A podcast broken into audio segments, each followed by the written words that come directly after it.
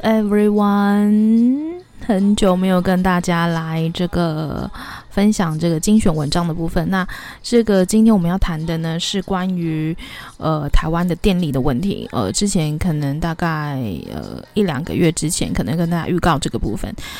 那呃，我想这个一切就是非常恰巧，因为大家都知道。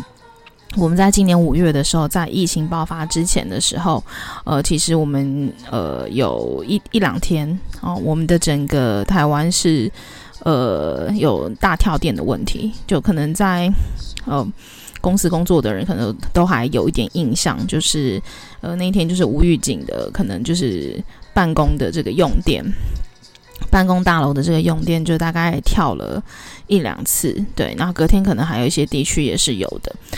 那就因为这个部分，然后那时候我就想到说，哎，其实今年二月的时候，我有呃呃看了，就是相关在探讨关于台湾呃未来电力的展望，然后我们该何去何从的这样子一个内容。那我想说，就是可以顺便跟大家来分享一下。那另外呢，就是呃谈到电力的问题的时候，我们也呃连带的，就他因为他在那个影片里面也提到了，就碳中和。那关于就是说碳中和，还有就是说未来的这个绿电的这个产业。呃，我之前就是也看了一些相关的文章，那我有把一些我自己觉得呃写的比较好的，那接呃等到这个影片，这个影片大概是十十四分钟左右，那我们就是这个影片的内容探讨的内容听完之后呢，我就会来念呃这几篇呃相关性的以这个主题为主，然后相关性的一些文章呃跟大家来做分享。那我们就先呃一起来听这个是呃。呃，这个陈文茜她就是呃，在今年二月的时候，二月底左右，呃，她的这个标题就是说，呃，为何忘记全球暖化，然后为何同意燃煤，然后这样子的一个主题，然后呃，里面呢请到了几位教授一起来探讨这个部分，那我们就先一起来听哦。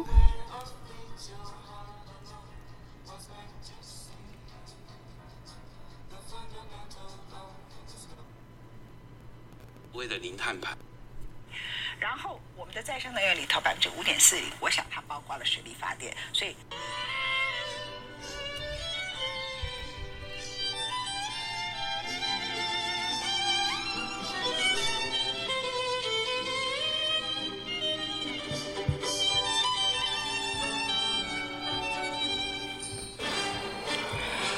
文倩的世界之宝，我们的现场李敏教授、杨永明教授、朱云鹏教授跟苏宏达教授哈，我想先请教苏宏达教授，待会请教杨敏教授。刚刚你们两个都还没有发言，我们看到了台湾的能源结构，这个能源结构里头，燃煤占了百分之四十五，现在天然气占了百分之三十五，两个人加起来多少？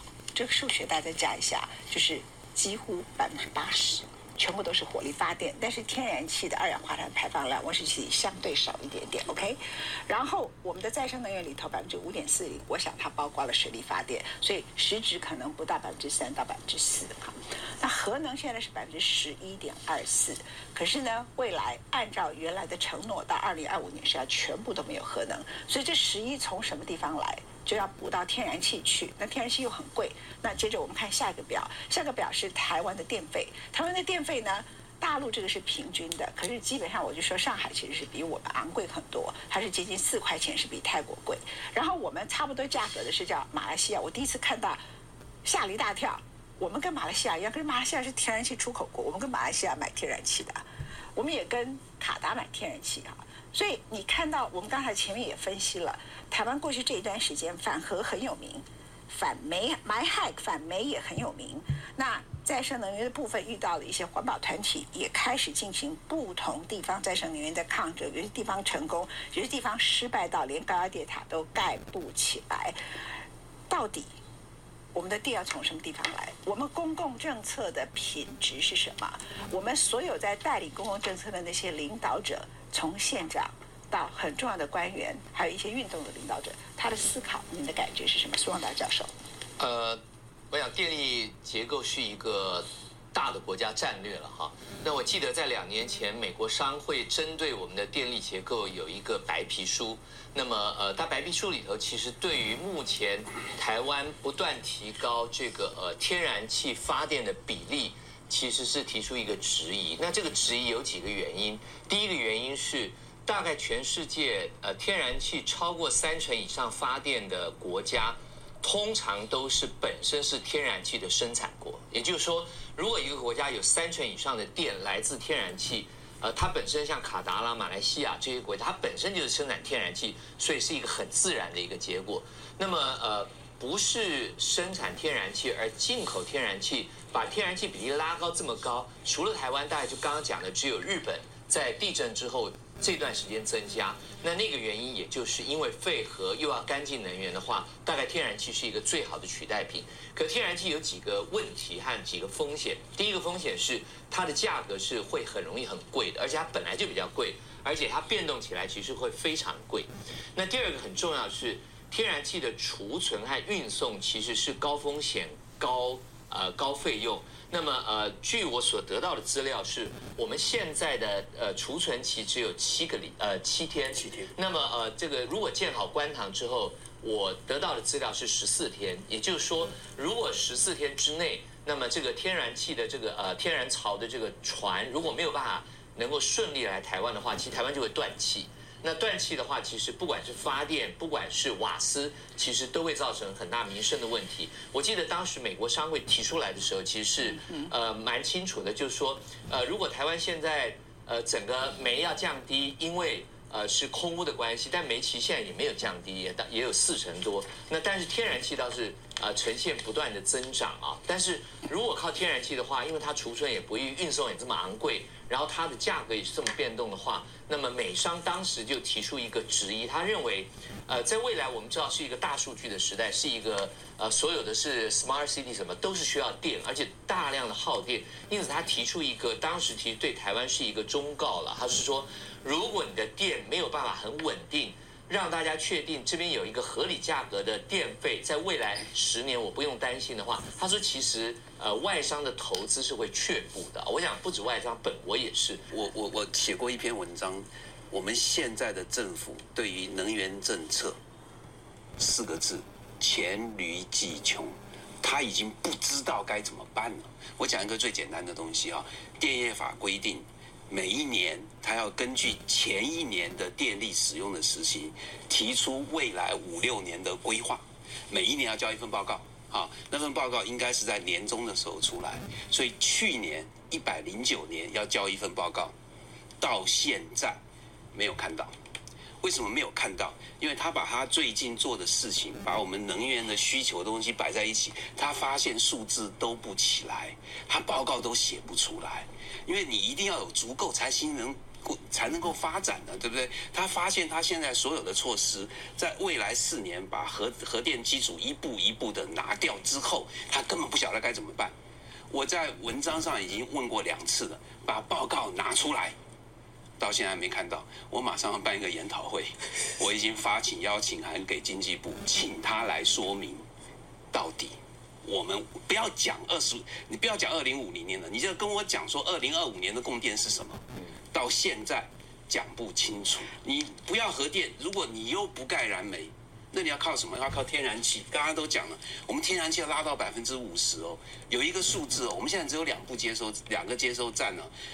按照书面资料，两个接收站，它的一年的，一年可以运转的量一千三百万吨。我们去年进口多少？一千七百万吨。所以代表什么？Overrun，就说你的设施在超载。两在哪里？两个地方。在一个永安，一个台中，永安港，还有台呃台南永安港，还有台中的台中港的一个接收站。所以你在超载。所以各位在看一件事情哦。是我要问你啊。但我们台中并没有天然气厂啊，没有，有天然气接收站啊，台中港有啊。你没听懂我意思？我们没有天然气发电厂。哦，是这样。那那个气送到哪里去啊？送到大潭去啊。大潭，大潭离台中有多远呢？各位还记得前一次停电对不对？前一阵停电什么？就是输配电出问题，输那个天然气出出出问题啊。对。你看哈，我一个设施，我一定要停下来维修吧，对不对？才能确保它安全。一千三百的容量，你 operate 到一千七，你有没有维修？没有啊。我们已经在谈。我们常常就是我们常常看到欧洲啊，或者是尤其是德国拿出来做一个标杆啊，尤其是我们常讲到德国的再生能源是非常的蓬勃发展啊。那其实呃。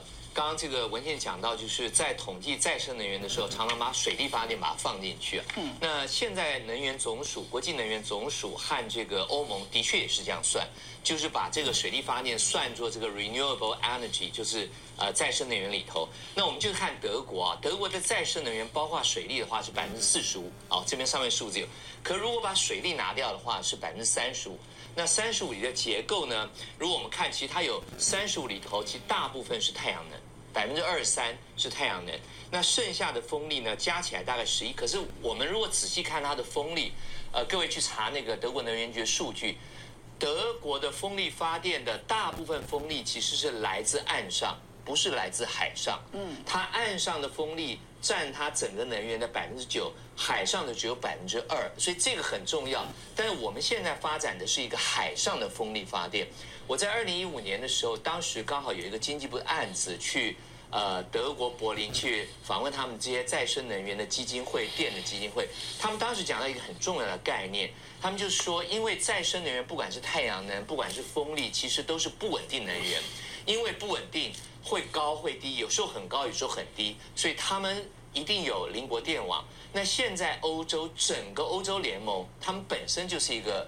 一个大电网，所以他们是随时可以输出，可以随时输入。那这个概念是，当我这些再生能源我不够的时候，我马上可以从外面调度进来。嗯。可是相对的，当我很多我电，呃，像在我这边有个记录是去年七月五号的时候，德国的风力发电达到我这边是五十百万千瓦，这很高的一个量，它马上就输出到法国。那而且他们的机制是，它那个电价就突然降得很低，然后就输出，但是它三天以后呢？就从五十五十百万千瓦降到了只有五，就是这个是三天之内就降下来，然后他马上要从法国输入他的核电。其实，其实我这里给各位一个数字哈，这是的的确确的数字哈。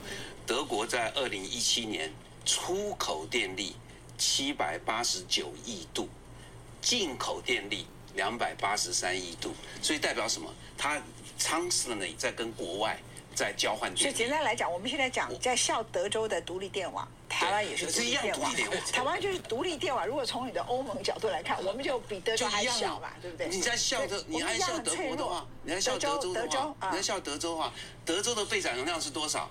百分之十几？哎呀，跟我们一样。它规划就是十几，就跟我们一样，就跟我们一样。OK，好，所以我们来看一下几个重要的国家，他们的能源结构。你从能源结构就可以看得出来，一个国家它的自己自主能源多少，它自己的。各种不同的准备方案是什么？德国刚才苏宏达教授特别提到，它再生能源的比例是百分之四十四点六，里头包括了水力发电，实质上是将近百分之三十五左右。它的核能是百分之十一点四，它也是反核的大国。其实。全欧洲绿党反核最强的是在德国哈，它的天然气比例是多少？十六点二，百分之十六点二，因为它自己不生产天然气，这就是刚才孙宏达教授讲的，很少不生产天然气的国家，它会把自己天然气的发电比例高达百分之四十。新加坡会，因为它有一个海底缆线直接从马来西亚进来，我们并没有。OK，所以。基本上大多数国家不会，然后另外一个国家我们来看挪威，挪威是石油生产国，所以它的石油呢就占了它发电的百分之三十，它的水力发电百分之三，它的核能百分之六，它的天然气百分之二十二，另外它的煤炭发电呢是百分之二十八，他们现在要降下的来都是煤炭的部分。另外我们来看一个是瑞典啊，瑞典我们没有做表格，很快的为大家说一下，它很重要是它水力发电占了整整百分之四十。它的核能占百分之三十九，它的风能占百分之十一，它的火力发电就是煤炭加天然气只有百分之十。那当然，它得天独厚，水力可以到百分之四十。可是我特别要讲，它核能为什么百分之三十九？为什么要讲这件事情？其实它也是绿党反核。有一段时间呢，瑞典的国会也通过，他们也要去掉核能电厂。结果二零一四年的时候，它的首都斯德哥尔摩的外海出现了俄罗斯潜艇。所以能源政策本身哈，我们整天在讲国安问题，它是国家安全问题。它出现了俄罗斯潜艇，就吓到他们。为什么？我需要自主能源。如果我所有的能源都靠进口，因为它不是挪威生产石油，瑞典它需要从国外进口石油，它的自主电呢已经有百分之四十了，我们是百分之二到三哦，它水力发电是百分之四十哦，他就觉得这很不安全，因此我为了自主能源呢，我还是要核能电厂，连绿党都撤案。那我们台湾的政党不会这么负责。我们讲民粹跟民主，我我我我学工程的，我分不清楚这两个。我我我我只能讲一件事情，梅克尔，我们刚刚放了很多梅克尔的，对不对？梅克尔他今天非常清楚，我要我要。对苏俄那位、那位、那位异议者的一些处置，他说：“我的国家俄罗斯，哦，抱歉，我我我的国家的利益要在所有其他政治形态、意识形态之前，所以我坚持北溪，我必须要盖下去，因为它需要那个天然气。他不会为了一个纳瓦尼。对，所以我们的政治人物哈，他有强悍的时候，但是强悍的时机都不太对。好，我对何四哈，抱歉，我讲出去。”我要被告，你要协助我。我们核四今天为了这个样子被三个人害的。OK，一个是无耻，一个是无知，还有一个是无能，好不好？我不讲名字哈，大家熟悉这个过程人自己去想，这三个人应该是谁哈？我觉得一个政治人物他要有担当，该做他就得去做，他要看到国家未来在哪里。我们台湾是一个独立的电网。你今天不要煤，你今天不要核能，然后又有一群人说我不要藻礁，要保护藻礁，我们要怎么办呢？我们走不下去啊！所以，我们国家安全在哪里？那你就把东西摊出来嘛，做一个选择嘛。如果你还有一件事情，煤在选择煤的时候，还有一件事情要注意，大家都知道所谓的碳中和，所谓的零碳排，为什么有这件事情呢？因为大家都知道说气候变迁是真的。而且那个变迁越来越严重，来得越来越频繁，所以碳中和很重要。那如果你要碳中和，请问台湾，你再生能源单独来讲，你供应得了台湾经济发展的电吗？我们先进的广告。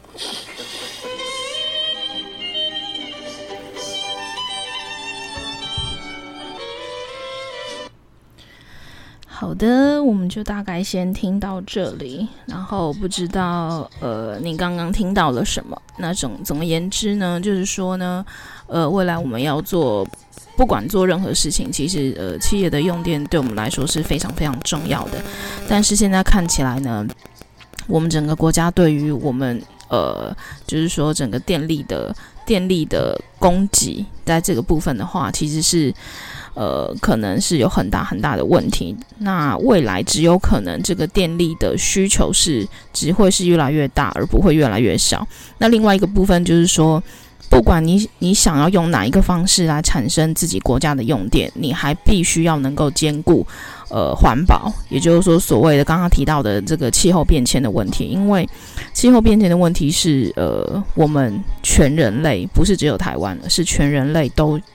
已经或者是即将要面临到的问题，像大家都知道，就是说我们因为呃这个碳的排放量实在太大了，所以呃导致这个呃现在的这个气候的变异是变化的那个速度跟它的那个剧烈的程度是比以前有加深没有减少。我举一个最简单的例子好了，例如说像台风，或者是说像美国常常有的飓风，它的这个。因为我们这个气候的整整个已经失衡了，所以说不管是这个台风或者是呃这个呃飓风的话，它的那个威力可能又还会比以前更加增。那相对来讲，对我们所带来的灾害可能又会比以前更加的高。那另外还有一个部分就是说，呃，这个我们都知道，台湾我们本身呃做这个。加工后加工，比如说我们做很多的代工，其实我们的工业用电是需求是比占比来讲的话是非常非常大。那你想，如果说今天我们今天整整个这样突然间跳电，或者是说，呃，我们常常在断电的时候，那我想请问，我们的产值跟产能这些要怎么样去做一个有效的控管呢？我想这个风险都是呃非常非常大的，所以说，呃。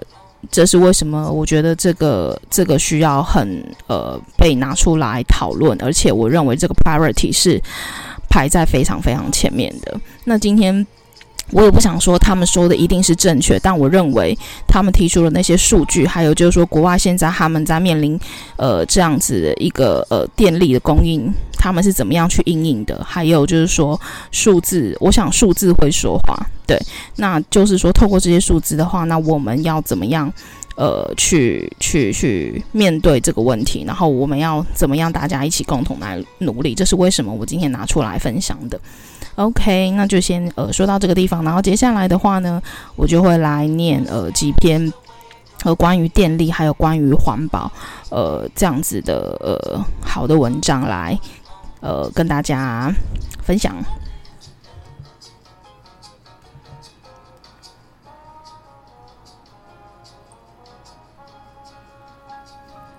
在念之前的时候，我先我先喝几口水。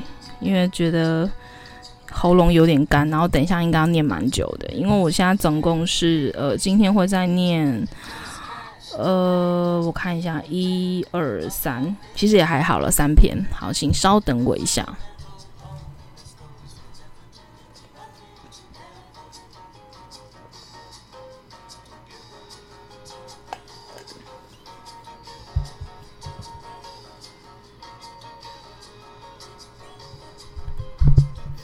好的，这这个第一篇的话是这个商业周刊，它在呃今年八月十二号所发布的一篇文章。那这个文章的主题标题，它是写说一只 iPhone 背后的零碳生存战。苹果一纸公告揭示台湾一百四十九万企业落后危机。去年七月二十一日，一纸苹果公告揭露台湾企业未来十年最难过的关卡。公告写着，二零三零年。苹果所有业务及其制造供应链都会实现碳中和。一年时间，碳中和这个神秘密码已撼动台湾产业。台积电买下台湾九成九绿电凭证，做 iPhone 包装盒的，忽然发现生意要消失和消失了。商周追踪这一年的变化后，发现以中小企业与代工为主的台湾即将遭遇一场碳中和海啸，而我们脆弱的程度却远超过目前所能想象。苹果最新公告，二零三零年所有供应链都要能做到碳中和。一段简单的文字已让台湾供应商大地震。一个企业不论办公室用灯、影印或产线用电，都会排。排出二氧化碳，而要做到碳中和，必呃需透过植树造林、购买再生能源凭证或自身使用低碳、零碳排的能源，才能抵消这些排放量。一支 iPhone X 的生产过程会排放八十公斤左右。倘若苹果没做任何事，要把 iPhone 卖到碳税最贵的瑞典，可能会被课税超过新台币三百元。若在全球各地，苹果都要付碳税，一年要为此付出五百亿元。但他若做到碳中和，即不用付出这笔钱。做不到不行啊，做不到就离开供应链。一位苹果供应链高阶主管说：“苹果动，他的供应商就要动。”苹果的压力传染到供应商，而呃，并且一层又一层的向外扩散。今年四月，台积电宣告将供应链碳足迹以及减碳绩效列入公司采购重要指标。它的七百多家供应商开始动员碳能减碳，呃，节能减碳。而以台积电一家营收二十亿的中型供应商为例，其又有多达百家的供应商。例如，做我们金属材料加工一小段制成的供应商，就是一家二人公司。我到时也要确保他们能做到节碳等要求，否则就要换掉。因我也要确保自己不会被客户给洗刷掉啊！一位台积电呃电供应商说，另一家台积电供应商呃虽是提供客户制成过程中的关键耗材，但因迟未做。碳足迹揭露，差点要被踢出供应商名单。后来他虽透过碳足迹盘查提高评鉴成绩，才勉强留在要持续改进的供应商名单上。接下来，他们还得面对的挑战是在十年内再节能百分之二十。做碳中和有多复杂？一位呃百亿营收的供应商用毛骨悚然形容：要花好多钱，光所有机台要联网搜集排放数据就要花几千万，一下这边几千万，那边几百万，吓死吓死人！而且以后我们的公务车也要去买电动车了。这位苹果关键供应链的执行副总说。它的牵连甚广，包含到影印一张纸、员工出差搭什么交通工具，都会被计算入碳呃排碳的成本。大家开始砸钱转型。现在百亿大厂虽痛苦，但还算有余。但残酷的事实是，台中很多中小企业就如同前述的二人公司，难以负荷转型成本。不做苹果单不行吗？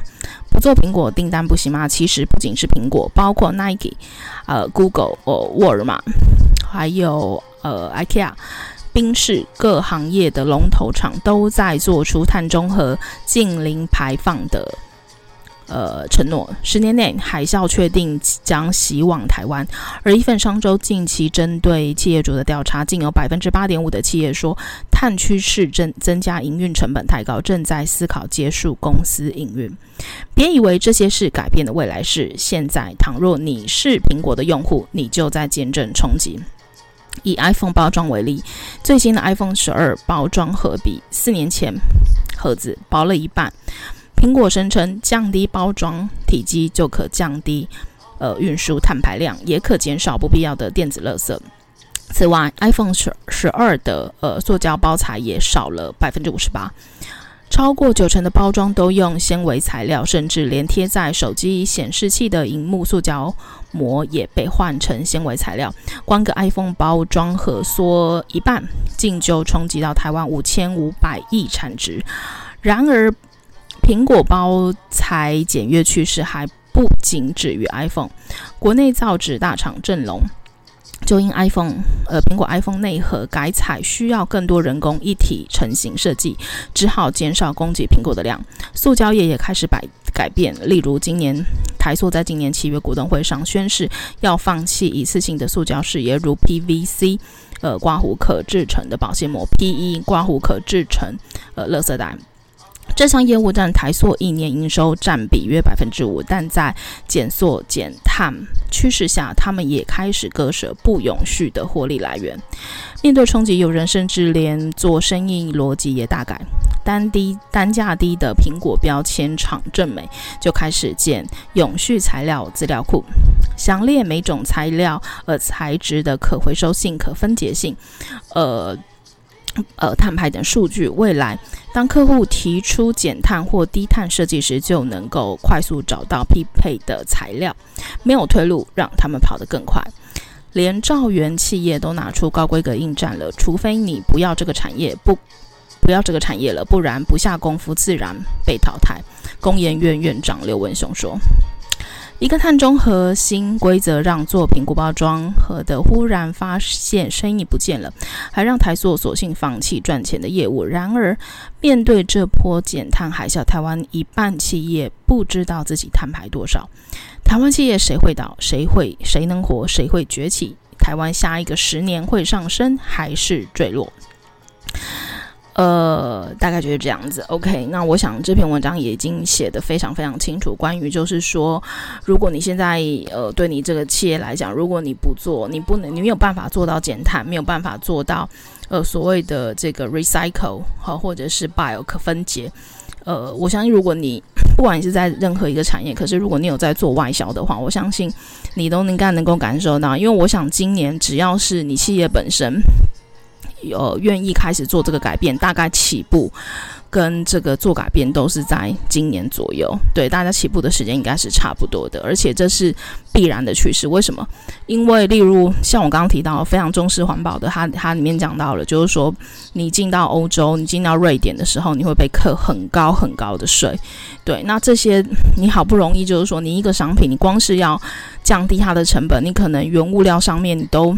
花是花费非常非常大的力气，可能才砍到百分之一或者百分之二，呃，让你的呃价格是有竞争力的。但是你现在竟然因为当你竟然因为你的商品这整个制成的过程，你刚刚不知道你们你们有没有注意到，就是说他这个里面有提到，就是说甚至连呃员工，就是说生为了生产这个产品的员工，他去出差坐的交通工具都会被列在呃你你这个商品里面的碳排放量里面，所以你就知道它是非常的 detail，它不是只有你在生产这个成本本质上面材质是不是呃制作的过程或者使用的这些原物料是不是具有碳。或者碳排放量，而是这整个过程里面投入的人力，然后你所做的这些行为是否都有涵盖到排碳，这些全部都是综合综合在里面的。所以这个我想，这个是如果你今天你这个你还想要在你你所待这个企业或者是这个产业里面去生存的话，我觉得这个是呃都需要去呃。面对的一个问题，OK，那接下来就是呃，再念读第二篇给大家听。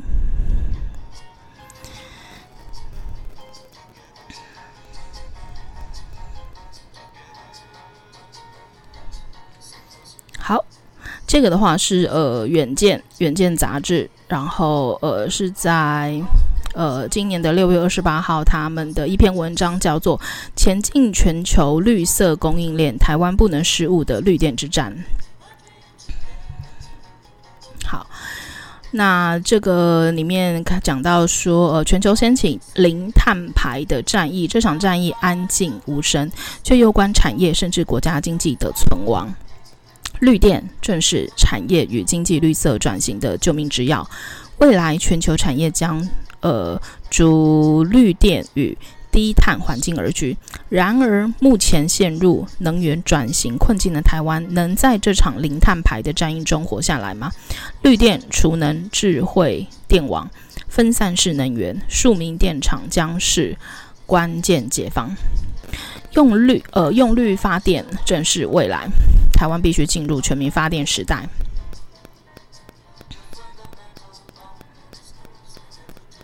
四月下旬，始终无法冲破台湾防线的新冠病毒找到破口，突围肆虐，疫情战火瞬间延烧全台。也是四月下旬，台积电抛出震撼弹，将减碳列为采购的重要指标。要求供应链上厂商在二零三零年以前必须节能百分之二十，也就是说，若不减碳，将接不到台积电的订单。同一天，台积电旗下的 U 呃 EUV 光罩和台台厂供应商嘉登精密斥呃斥资五十亿元在新北土城打造节能先进新厂，正式动土兴建。这起投资案最令人纳闷的是，何以一家资本资本额仅八亿？年营收约二十五亿的业者，要大大手笔砸两倍年营收六倍资本额的资金扩建新厂。嘉登精密董事长邱明干表示，过去呃供应链逐低成本而居，如今半导体产业绿色排碳已没有回头路，尤其 EUV 的制程相当耗电。电电呃，企业一定要转型升级，才可能在这场零碳排呃零碳战争中存活下来。就在科技供应链为迎战零碳而忧心忡忡时，屏东一家香荚兰农电共生农场虽受到疫情无法海外呃推广，仍接获欧洲化妆品与美国食品业的探寻。关键就在绿电。达顺香荚兰合作社总干事林同荣表示，香荚兰俗称香草，是全球最昂贵的香料之一。如，呃，过去台湾因种植成本高，拼不过第三世界。如今结合太阳能、农电共生，吸引积极打造绿色供应链的品牌商主动上门，竟在夹缝中闯出台湾农业的新活路。呃，全球先零呃先零零碳战，抢攻绿电救命疫苗。长期关注全球气候变迁与企业碳排风呃碳排风险 KPMG 企业变迁与企业永续服务亚太区负责人董事总经理黄正中指出，零碳战争威胁下。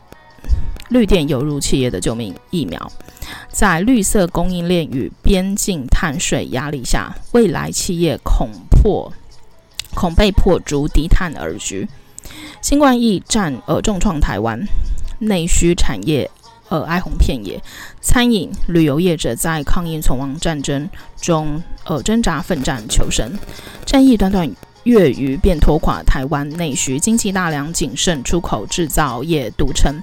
然而，随着七月欧盟提案边境碳税课征，无疑宣告二零二三年的碳税贸易战已成定局。出口占 GDP。呃，GDP 近七成的台湾将被迫加入这场攸关产业与国家存亡的零碳战。届时，创造台湾经济奇迹的出口供应链业者能在战火中存活吗？事实上，早在台湾厂商准备竖起神经布局应战时，零碳战早已在全球吹起号角了。二零二零年，正当世界各国为着呃灾呃疫灾所苦之际，同时间也在承受一波波因气候变迁所引发的世纪洪水、大旱、火灾、酷寒等天然灾害的冲击。于是，各国一面抗疫，也得加大阻止地球升温的力道。从以往减碳一举跃升至零碳排。二零二零年，继苹果大动作宣示，在二零三零年达到停碳排。后，微软、亚马逊、Google 等品牌也跟进，二零五零年前达标。达标的关键就是供应链得百分之百使用绿电。紧接着，二零二零年年初，呃，美国总统拜登甫上任一个月，不但立即重返巴黎气候协定，更大笔大手笔祭出两兆美元投资充电桩、电网等基础建设，被称被称为美国半世纪以来最重要的。基建投资，这不仅正是瞄准绿色转型而来，更被看作是为零碳战呃战争储备粮草。全球风风火火地。部署零碳排，身为地球村的一份子的台湾完全无法置身事外。极端气候已经到了家门口，很多国际品牌已经开始要求供应链零碳呃净零碳排。若没有超前准备，产业出口、贸易、国家竞争力都会受到冲击。零碳这场战争没有局外人，大家都是局内人。国发会主委龚明鑫的声声疾呼，道出其中的刻不容缓。事实上，就在台湾五月疫情炸开的同时，几起关键事件再再揭露，台湾早已身处零碳战火中。OK，好，那我想这篇文章就是呃，已经也写得非常清楚，而且关于就是说，呃，我们为什么要零碳排，然后这个气候的问题什么的，我想他。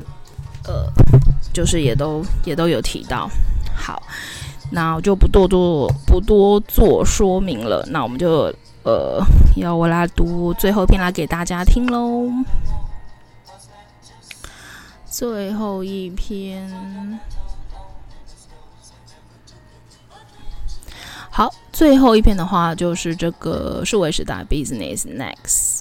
好，那他的这个题目就是讲到说，全球零碳排赛局开跑，台湾为何该担忧国际竞争力？碳税，呃，碳碳关税将上路，零碳新赛局开跑，台湾为何该担忧国际竞争力？三十年后，我们还能在地球上生存，继续生存吗？对，为抗剧烈的气候变迁，各国致力呃温室气体。净零排放，除了高碳排产业面呃需产业需面需面临的转型考验外，减碳经济还能带来哪些新商机？二零一五年底，全球为了对抗气候变迁，联合国一百九十五个成员国决议达成巴黎协定，承诺在二十一世纪末二两千一百年的时候。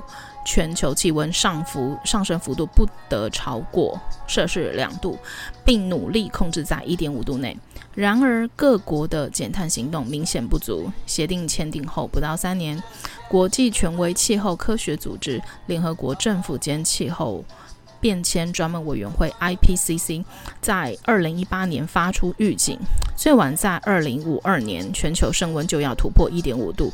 为了减缓全球平均气温的攀升速度，各国必须在二零五零年达到零碳排放 （Net Zero Emission），也就是人为制呃制造的所有温室气体，包包括二氧化碳、甲烷等。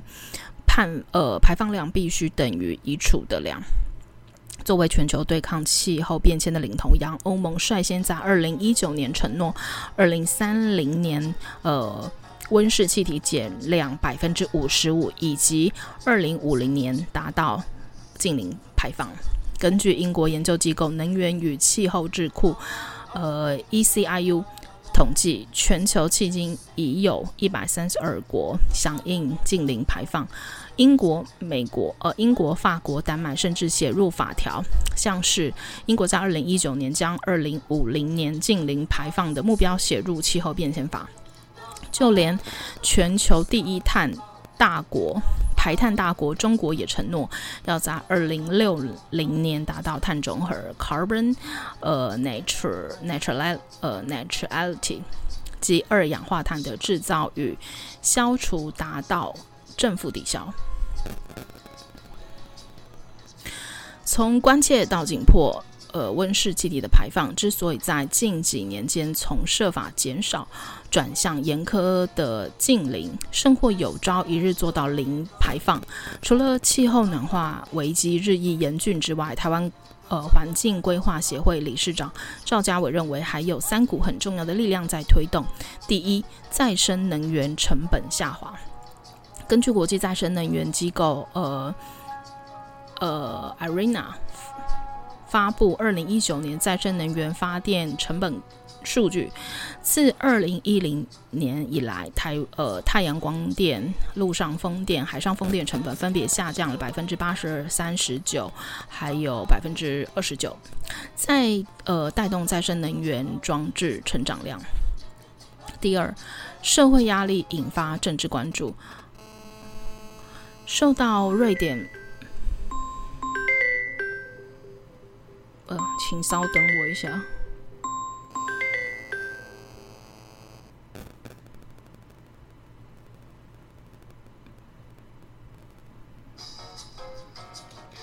突然有电话进来，sorry，sorry。好。呃，刚刚念到哪里呢？刚念到呃，这个社会社会压力引发政治关注。说到瑞典，呃，瑞典环保少女格雷格雷塔桑伯格 （Greta Thunberg） 发起为气候罢课的行动影响。二零一九年，全球有超过七百万人走上街头，呼吁政府提出更积极的气候政策。人民的声音促使欧盟执委会提出欧洲绿色行政，将环保与永续融入政策。美国总统拜登 （Joe Biden） 也把能源环保视为竞选政策。第三，金融市场的正面反应，包括贝莱德集团 （BlackRock） 还有先锋集团 （Vanguard Group） 在内的国际两大投资基金都表态会审视。投资标的是否提出永续净零的目标及其气候风险？不过，赵家伟也提醒，按照二零五零年净零呃路径来看，二零三零年就该减碳百分之四十五到五十五。在呃，但现阶段各国提出的未来十年计划只能降幅约百分之五到百分之六。各国短期的具体政策承诺与二零五零年的净零目标还有落差，必须有更积极的作为。碳关税上路对各国台湾的挑战是什么？当国际间绞尽脑汁降低呃碳排放量，新的国际贸易规则也在相应成型。欧盟已计划呃立法针对进口商品的温室气体排放量征税，又称碳边税。呃，碳边境税 （Carbon Border Tax） 的 CBT 或碳关税，预计二零二三年上路，二零二六年全面实施。首当其冲的就是高耗能的钢铁、水泥、铝产品。过去在气呃温气气体排放管制下，生产高碳商品的企业，为了规避法规，往往会将工厂转移到呃排放规呃规范比较宽松的国家，造成总排放量没有减少，只是换个地方排放。碳关税的征收就是在意，就是意在防止类似呃碳泄漏 （carbon leakage） 问题，碳成本已经成真了。台湾综合研究副院长李建明指出，以前都是谈全球暖化，没有呃实现碳成本。碳关税让大家感受到这是真的，必须想办法做低碳投资。未来从事任何的经济活动，碳排放都要很在意，很可能需要付出代价。尽管欧盟碳关税立法引发全球供应链强烈反应，特别是美国、俄罗斯与中国等大型贸易伙伴，但是被这波碳力减呃强力减碳的压力势不可挡。日本、美国也打算从善如流，对不积极节能减碳的国家的进呃进口产品可碳关税。截至目前，各国多以碳定价 （carbon pricing） 机制呃机制。向呃提升减碳意愿，也就是向排放源收取费用。中国已定于今年六月启动全国线上碳交易制度，预料将超越欧盟，成为全球规模最大的碳交易市场。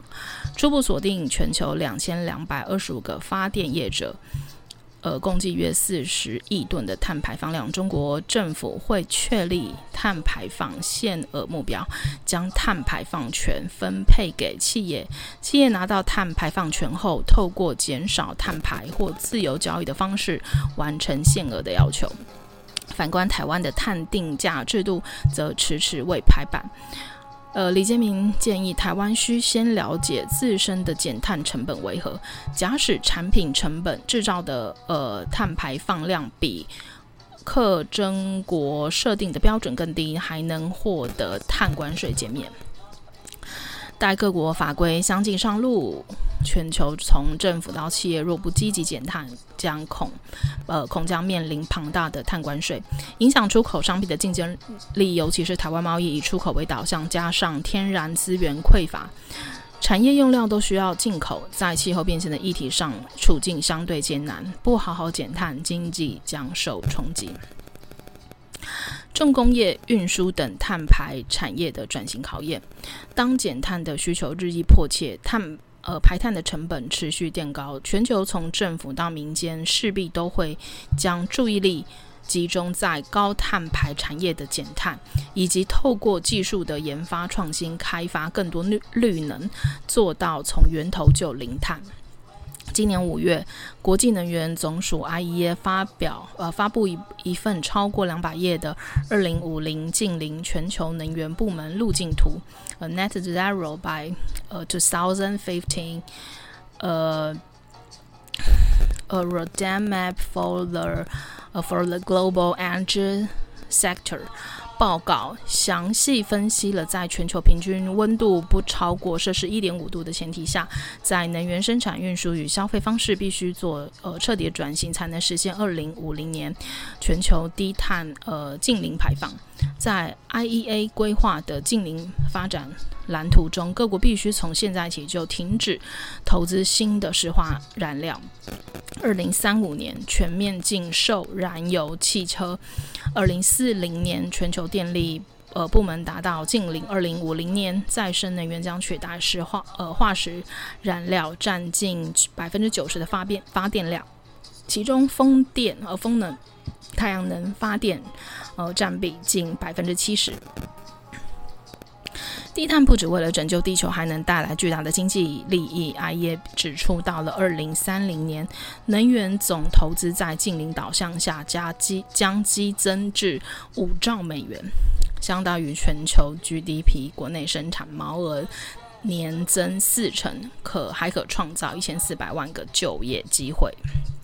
工业革命以来是，呃，碳排经济用化石呃化石燃料赚钱的经济模式发展，未来是减碳经济，获利都获利都来呃获利都来自于减碳。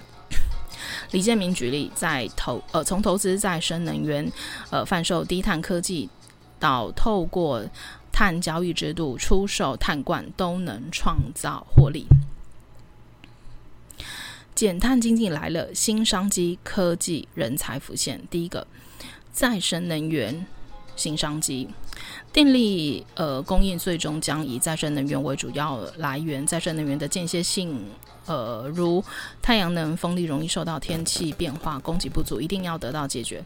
再生能源发出的电忽大忽小，当电力供应不平衡时，储能就扮演稀释或者释放能能量的角色。让电网频率恢复正常。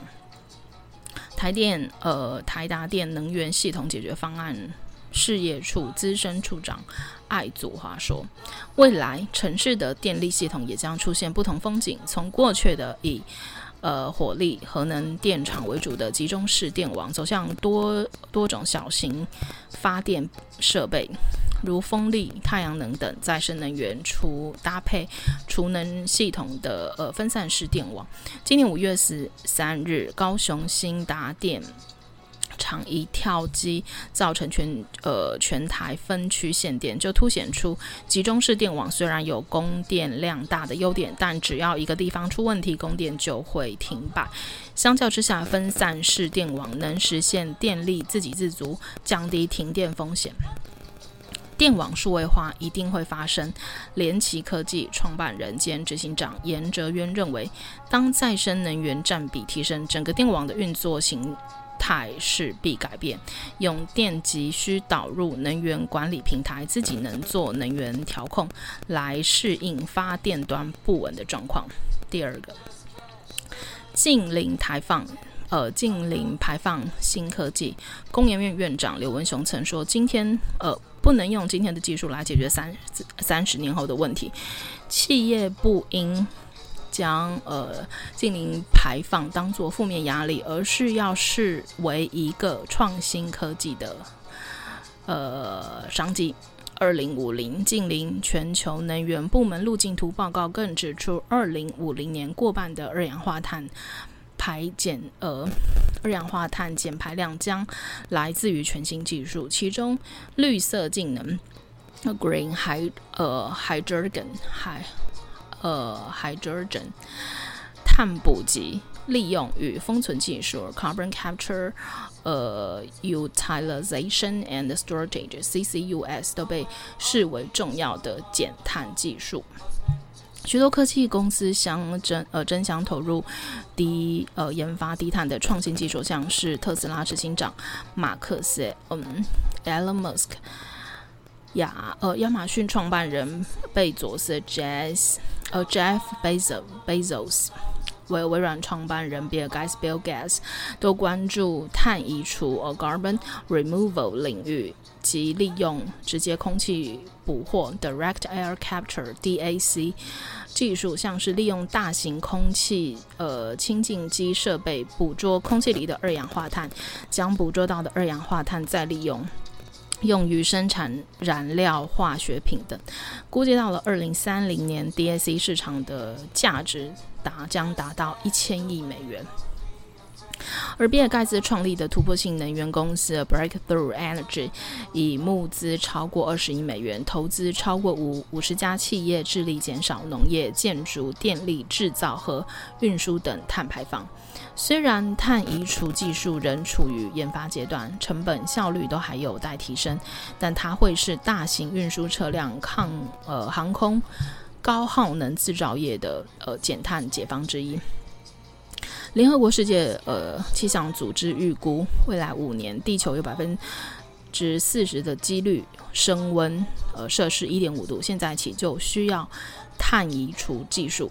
赵家伟直言。第三，永续经营新人才，在未来减碳不能再呃可能不再是抽象的公司目标，而是组织里人人都应具备的技能。随着 EGS 呃呃 E 呃。ESG，呃，环保、环境保护、社会责任与公司治理，呃，绿色金融概念日渐深入企业的经营理念。企业从领导层到基层，为了追求永续经营，组织架构到职务安排都必须相应的做出调整。包括通用汽车、GM、星巴克、Starbucks、Visa 等大企业，皆已陆续的设立永续长、永续长。Chief Sustain Sustainability of Office or Officer，呃，CSO 的高阶职务，为了因应碳交易市场的快速发展，公司内部的碳排放也因也需要会计师验证，因而渴望增设审呃碳审计师碳审计师的工作。就连工程师也要培养减碳的思维。今年五月，微软联手呃 GitHub 及软呃软体咨询公司呃，Foldworks 成立绿色软体基金会，打造绿色软体的开发标准，并计划推出相关课程与认证制度，培养工程师开发绿色软体的能力。如同别呃，如同盖茨所言，零台呃零排放是个毫无商量余地的目标。温室气体排放量不减到零，地球温度就会持续的升高。面对二零五零年实现零呃净零排放的大限，全世界都没有放慢脚步的理由。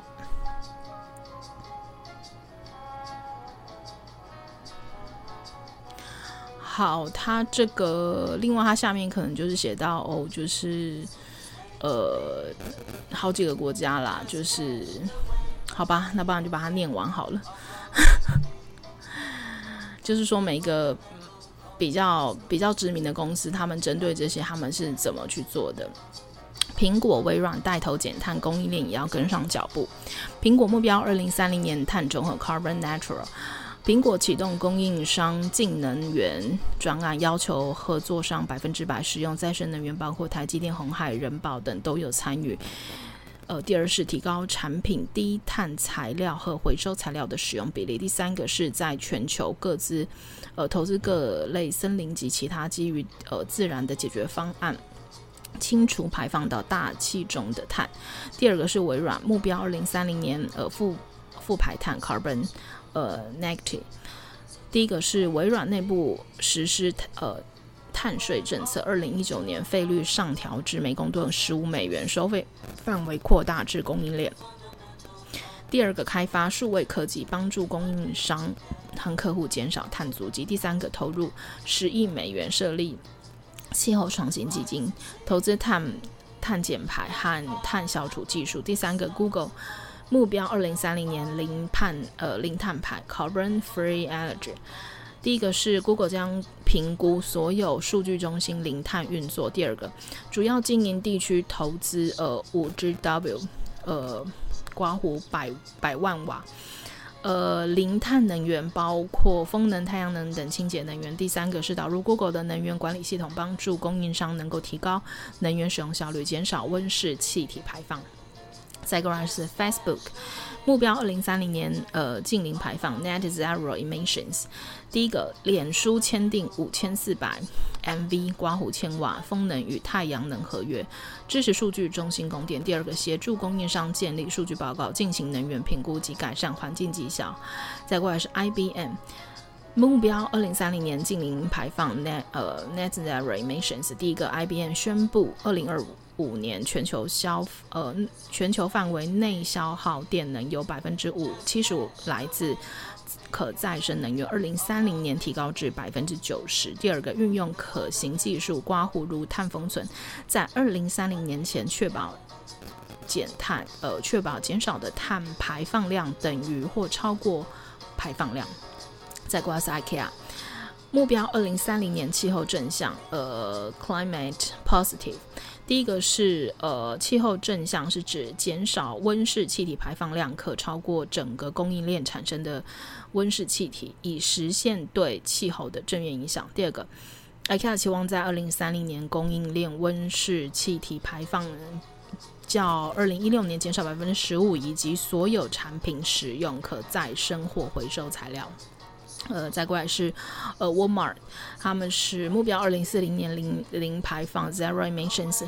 第一个是呃，沃尔玛承诺二零三零年减十亿吨碳排，针对减碳有成的供应商将提供汇丰银行合作的优惠贷款。第二个，二零三五年厂办百分百使用，呃，厂办百分百使用再生能源，二零四零年车队百分之百电动化。再过来是呃，Volvo，目标二零四零年净零排放 （Net Zero Emissions），Volvo 计划二零五零年全球销量百分之五十全电动车款，而且新车采百分之二十五可再生塑料。第二个。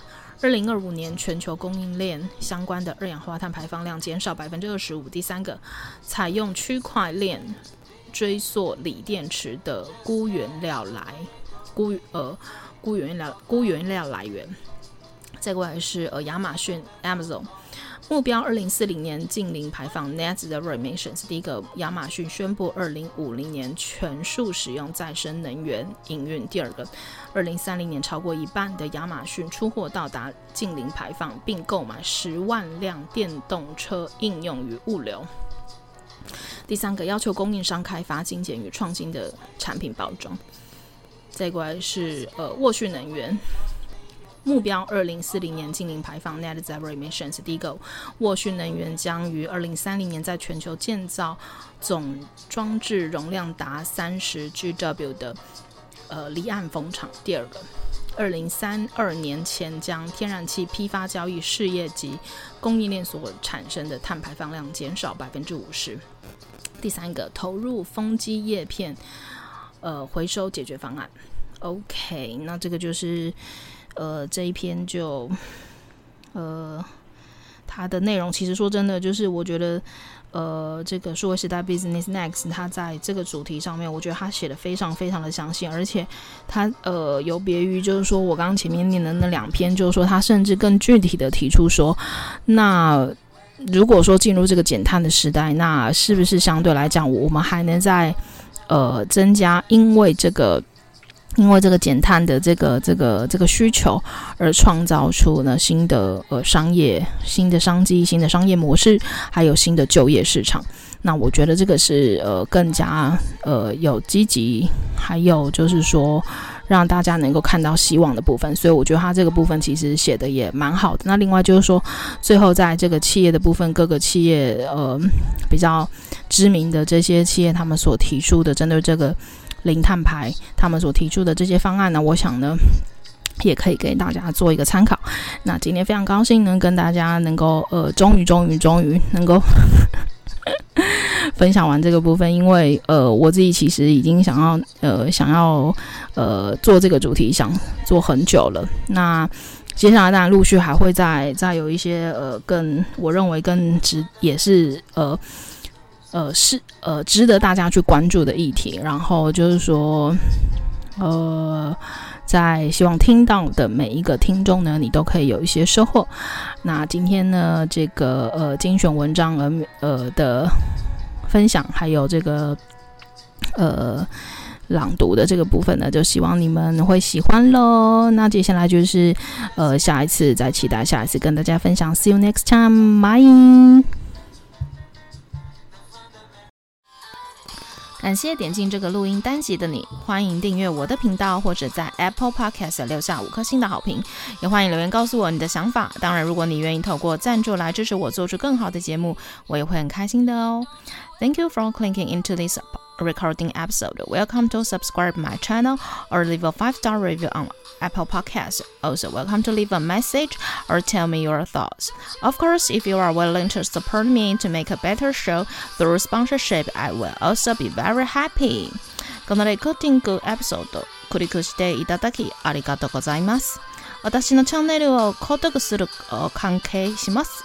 または Apple Podcast に5つ星のレビューを残してください。またメッセージを残してあなたの考えを教えてください。もちろんスポンサーシップを通して良い賞を作るために私をサポートしてくれるなら私もとっても幸せです。